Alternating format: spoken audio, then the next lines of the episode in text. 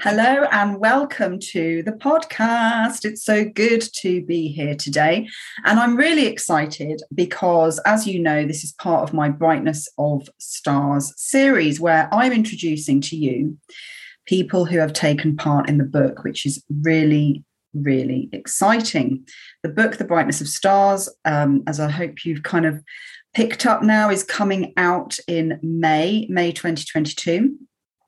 And I wrote that book, first of all, back in 2013. Uh, it was published a, a, year or so later. Um, but the book is now coming out as third edition, and Routledge are publishing it. And it is quite different. It has a lot of new stuff in it, it has new contributors. Um, but today, I am joined by Diane, who joined me in my endeavor to connect and collaborate and think about stories of care experienced adults before we were in social media groups and people had easy access to each other. It was a different time, and Diane joined us then. So, hello, Diane. Hi, Lisa. It's so good to have you here. Thank you. And in this introduction, I guess my first question, because you were one of the first people um, who took part in the book, and that's going back a little while now. And mm-hmm. I wondered why, in that context, did you decide hmm. um, to take part in it um, and what it meant to you to do so? So I remember following you on Twitter, and I don't even know how I got to do that, but I but I did. And I was um, interested because of the conversations that you were having at that time, as I recall, and it was a while ago now, as you say. I realized, because I'd never regarded myself as somebody that had been in care, that I realized that I had been. It's a funny thing to say. And when you asked me to contribute initially, it was a little bit of a shock to actually accept that I was one of those people. Um, and also, I felt at the time that my experience hadn't been overtly negative. Um, and I did wonder whether I could offer anything because I, I feel that the care journey, being in care, for I don't know, I was about to say most, but for many, um, is a horrible experience. It's not a great experience, but it is an experience that you survive. And so when I when you asked me to do it, and it made me reflect, I thought mm, maybe I could bring a bit of sort of what it's like on the other side of the story. I it wasn't too awful. but then it was actually um, I, I won't leap forward, but but it, it just brought it to mind. It helped me put a put a. It took my experience, gave my experience shape and form in those in those uh, initially anyway. So that's not really asking why. Well, I suppose say really, I suppose what it was. It was just really giving. I felt it was giving another side to the story that I didn't think was. I thought it was a bit of a balanced maybe um, approach. That it wasn't too awful. Yeah. And it's interesting, isn't it? Because when you reflected in your reflection piece, and I won't give everything away, but your lens by which you understood that care experience had completely shifted. Yeah, absolutely. Yes, absolutely. Um, I think, in a way, what happened the first time round was it set me off. It was like opening a door somehow. It was a door that had always been on in my in within my sight, within my visions throughout my whole life. It was like that was when I was in care um, door, you know. But I opened it through the first piece, and then with reflection, not just when we did the reflections recently, but over the years, in the over the intervening years, it just made me it heightened my awareness actually what what had happened or more particularly the impact that it had on me for the rest of my life. And and i think when you're saying that you weren't sure what you can offer actually what you really offered and offer is that understanding that things can happen in childhood that we don't realize of what's happening. And uh, even doing the research that i'm doing now asking people for example that they had to have been in care for three years and they had to have been permanently excluded from school it's really interesting because both of those things can be really hard for people to know if they happen to them. Yeah. And so i found myself in lots of email interchanges with people uh, where they were asking me, "Is that what that that meant? Is that what happened yeah. to me?"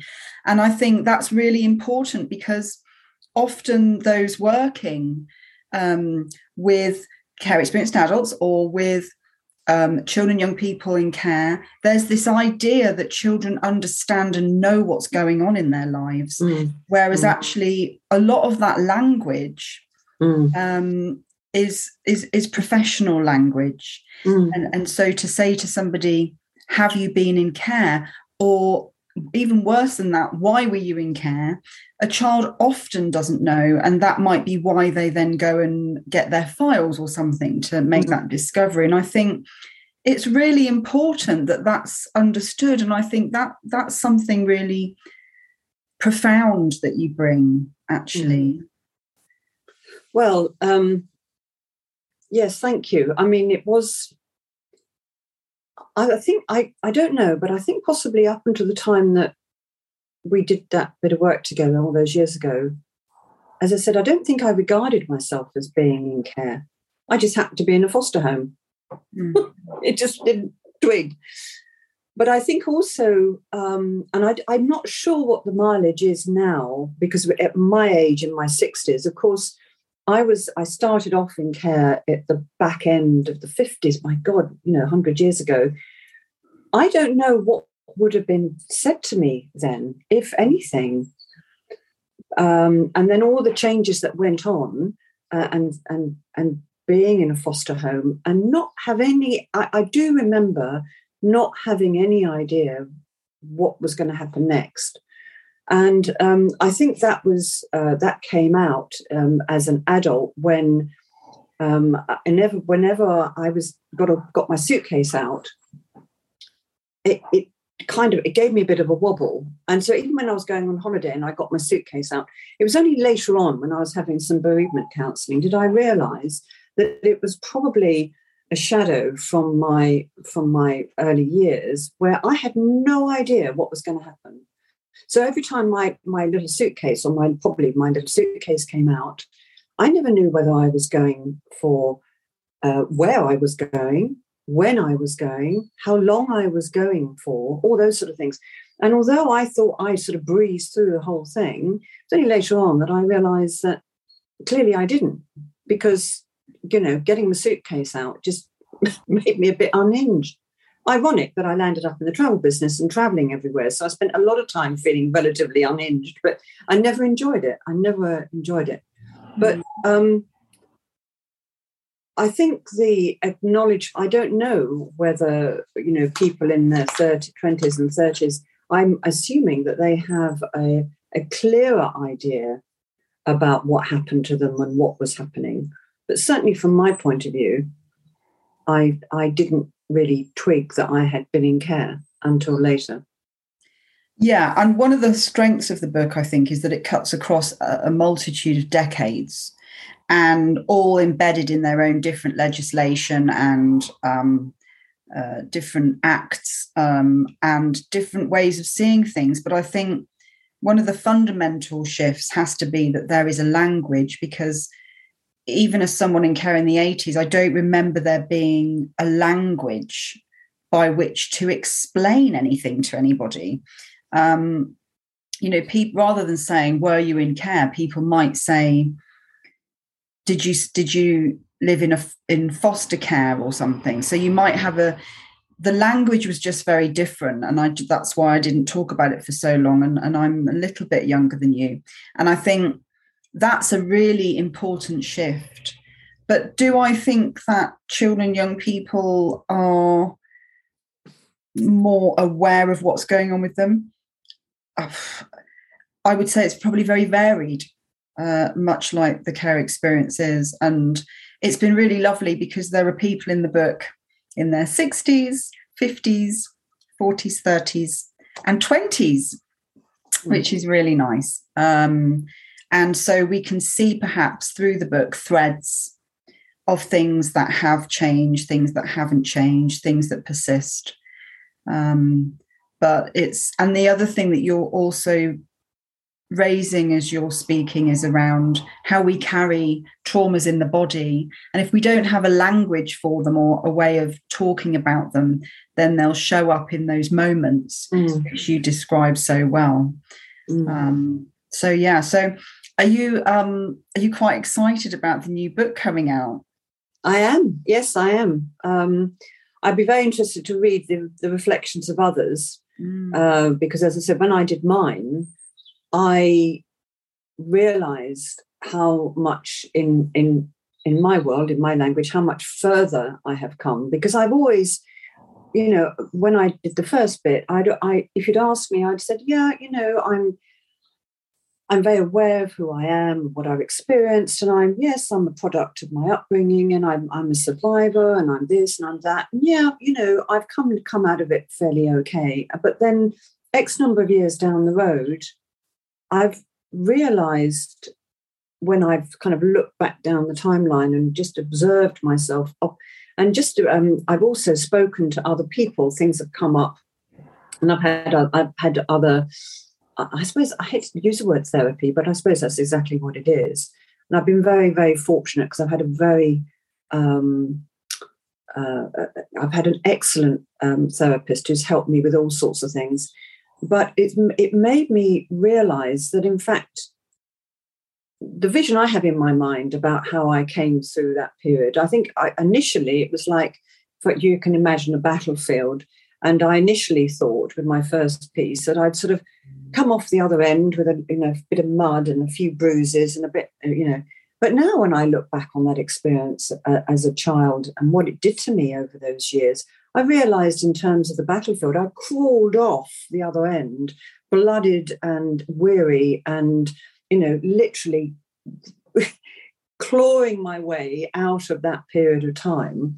Because uh, the way that I'd coped with it all was just to shut down. So when I wrote the first piece, I couldn't, I didn't connect with all that pain. I, well, I couldn't because that's not that's not how I survived. Um, I survived by doing the emotional equivalent of sticking my fingers in my ears and and humming, um, so that I didn't I didn't fully experience the the lack of care and the sense of being a cuckoo in the nest, which of course I was when you're in a foster home. That's exactly what you are. And when you keep going to different schools, that's exactly who you are. And the only thing I experienced as, as a child as an indicator of how distressing I found everything was when I stopped talking when I was about nine. And I stopped talking for about six months. And um, and that was when my foster parents went off to Australia, literally never to be seen or heard of as far as I was concerned, ever again. And that, of course, in, in a in a nine year old, in a for a nine year old, that would be another bereavement. That would have been another death, you know. Mm. Um, so that was the only thing I had. But then, as I said, as time went on, I I realised, um, certainly writing the second piece, that I'd I, suppose I'm fortunate because I had the opportunity to make some pretty dodgy choices as I got older. And I think because I had shut down and not fully engaged with the horror, you know, the, the, the discomfort, the sadness, that's more the words with being in care. Um, I kind of just I bumped along. But what I've come to find out is that shutting down, shutting out the pain, it's like the um, the inmates taking over the asylum, if I'm allowed to say that.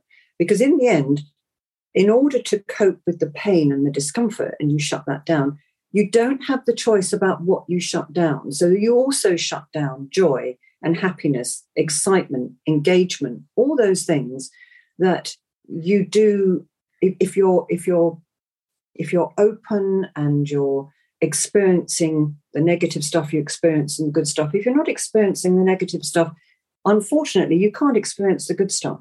And that's what I've learned more particularly uh, in recent years. And I consciously, because uh, one of my grandsons lives with me, uh, I consciously make the effort to engage with these things because I don't, it's very natural. Even after all this time, it changed me to the point so I could cope. It changed me so much as a child in my formative years that it's it's having that awareness now that it changed me and how it changed me that has allowed me to think okay you know i i need to now engage in life and mm-hmm. that's that's what i've done uh, or that's what i'm doing i should say and that's not what i'm done it's what i'm i have to do on a on a day-to-day basis that's brilliant. Listen, Diane, I'm sure everyone's going to absolutely love reading your chapter. And thank you so much for joining me and say and introducing yourself to everybody. And you know, I look forward to catching up with you again soon. Thanks, Lisa.